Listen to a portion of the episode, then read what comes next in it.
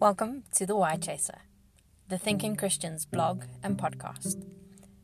This episode is a reading of an existing article on the Why Chaser blog. The aim is to help those who can't or don't want to read access the content published on the site. Subscribe to receive updates for future episodes and articles, or visit the blog to read more articles like this one.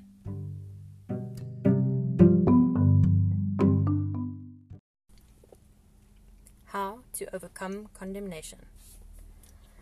Overcoming condemnation isn't a simple formula that involves repeating. Therefore, there is now no condemnation for those who are in Christ Jesus 12 times a day. Condemnation is a deeply rooted fear that God is going to punish you for every single wrong you do and every good thing that you fail to do.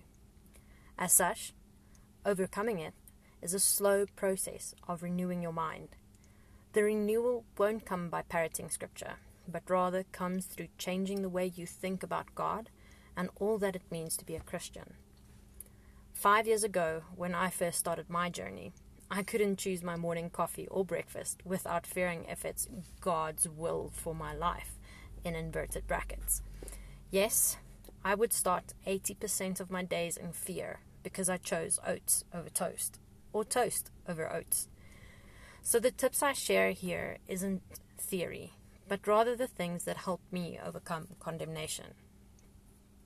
Number one, meditate on the difference between love and condemnation. A tipping point for me was realizing what the difference between love and condemnation is.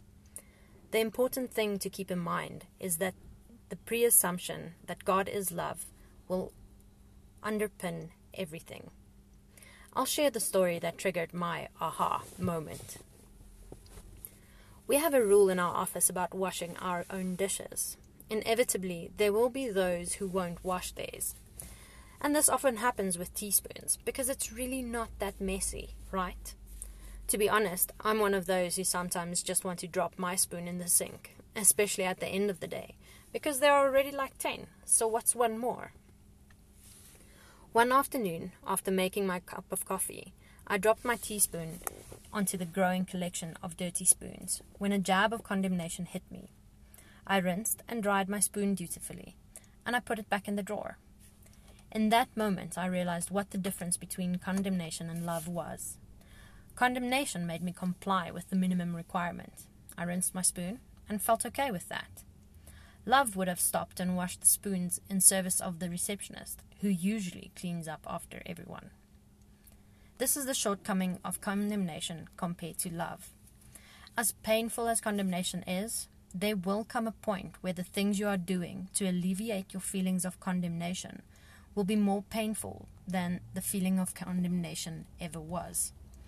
As much as condemnation can start the journey of self sacrifice, it will certainly not have the carrying power you need to go through with laying down your life completely. Love, on the other hand, is a free will decision, a decision only you can make to put someone else above yourself. In fact, a decision of love often comes with the expectation that there will come a point where you will have to lean into the pain and discomfort involved with your decision. But that decision will be completely worth it. Condemnation never thinks that far. Tip number two get to know God's character through studying the Bible. As a Christian, the primary source of our faith story is the Bible. This statement shouldn't be confused with the assumption that the Bible is inherently factual.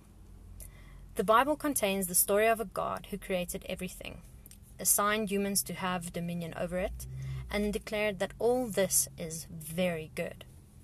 But through our free will, we've made a bit of a mess within this good creation. Instead, instead of leaving us to our own devices, he chose to partner with us and return this very good creation to its original state. As another author once put it, in Revelation we see a beautiful city, and what is a city if it isn't a collection of small gardens? If you read the Bible through the lens of Genesis 1 to 3, it is a collection of stories that captures God's journey with humanity to bring us back to the garden. There are a ton of hiccups along the way, billions of people who are remarkably inept at fulfilling the partnership requirement. Yet God remains faithful, patient, and hopeful of the future He is returning us to. But you can't know this unless you study the Bible. And when I say study the Bible, I don't mean memorizing key verses. I mean digging into each book in the Bible, understanding its context, the audience, and its purpose. The Bible Project is, ama- is an amazing resource you can use to help understand the Bible. They have videos on each of the books of the Bible that has helped me immensely. Tip number three read books that encourage different views of ways of thinking about God. This, combined with prayer and a lot of trust, is probably one of the things that helped me the most. This, shattering, scary as it was, was extremely helpful in bringing about peace instead of fear. I have a list of books that helped me, which you can refer to, but this isn't the penultimate list of books you can read to break down the condemnation tapes in your head. In many cases, I had to be courageous to read these because of the stigmas that surrounded them, or simply because they can shatter so many of my preconceived ideas that I can lose my sense of identity as a Christian. Tip number four get out of toxic, condemnation driven environments. This is probably the hardest one of all because the toxic, condemnation driven environment will weigh you down with its condemnation for wanting to get out. However, it doesn't help you if you live in a faith community that showers you, you with acid every Sunday and repeats the process when you share the share a meal in your small group. This is also the most important one of all. Walking into a church Sunday after Sunday with friendly skies was the one factor that made all the above possible for me. It helped me heal, slowly and systematically, as I heard every week about a God who loves me, a God who willingly takes my mess and uses it for good, a God who is more concerned about who I am in my heart of hearts than he is about what I'm busy doing. Ironically, once he gets hold of your heart, your doing changes without much difficulty.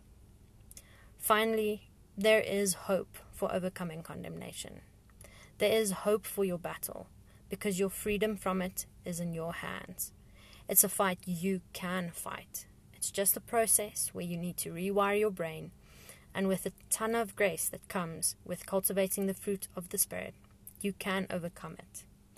I can't remember the last time I was I fretted over what I should eat for breakfast, except when I considered pancakes instead of something wholesome and healthy. And when I mess up, I don't nail myself to the proverbial cross for weeks on end. It does get better if you keep going at it.